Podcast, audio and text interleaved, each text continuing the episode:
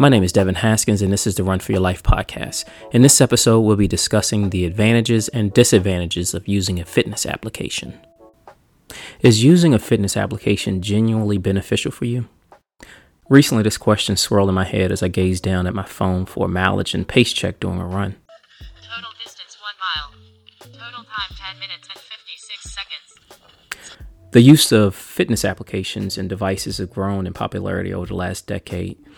According to a study published by market and consumer data company Statista, in 2022, there are estimated to be 86.3 million health and fitness applications users in the US.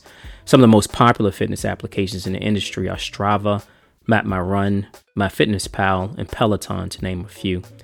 Each of these applications specializes in a specific niche in fitness and health. As an avid runner, I use fitness applications daily. That familiar chime and automated voice telling me my pace and mileage has become a standard part of my workout routine. On the days I don't use the application, my workout strangely feels incomplete. One example is before I start my runs, I wait patiently as my device connects to GPS. Sometimes I find myself aimlessly waving my phone in the air trying to speed up the process, and I usually don't get started until the app connects and permits me to run. Begin workout. I know it sounds crazy, I know, but ask any fitness app user and you'll find my ritual is more common than you think. So, what are the benefits of using a fitness application?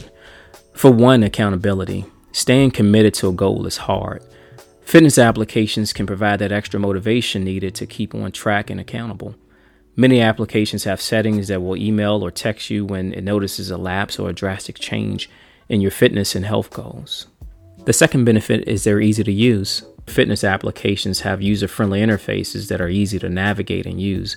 For example, the diet and exercise application MyFitnessPal integrates with your smartphone camera and allows you to scan packaged food barcodes and upload the nutritional data to your calorie tracker. Fitness apps Strava and Map My Run can use GPS via your device to map your workout route and track your pace and mileage. The third benefit is they have online communities. Connecting with others on the same journey as you can be a powerful ally in accomplishing your goal. If you engage in the fitness applications online community, you can open up the opportunity to meet new friends who can help you along the way. The fourth benefit is fitness tips and coaching. Some fitness applications allow you to have customized fitness and health tips pushed to your smartphone or your email.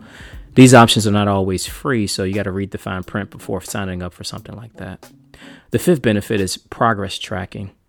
You don't need to build an elaborate spreadsheet or keep a hard copy of your progress. The only thing you need to do is perform the task and populate the data. Easy peasy. So, what are the disadvantages of using a fitness application? For one, you should never use an application to diagnose an illness or injury. Always consult a real life physician if you suspect you have a problem. The second disadvantage is danger to self esteem and self image. Online communities are a form of social media. Studies show that social media can negatively affect self esteem and cause depression, resentment, or jealousy. Hence, if you do participate in the online communities offered in the fitness applications, these are things you need to watch. The third disadvantage is data collection.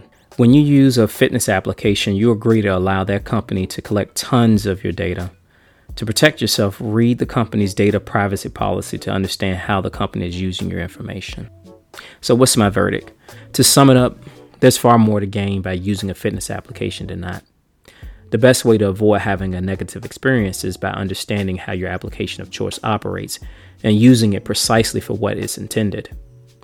This way, you will reap the benefits of the positive things the fitness application has to offer. Thank you guys for listening to the podcast. If you like what you hear, please subscribe. Um, you can follow me on Twitter at man underscore RVA or follow me on my website, www.rvarunningman.com. Until next week, everyone be safe on the roads and trails, and I'll talk to you later. Peace.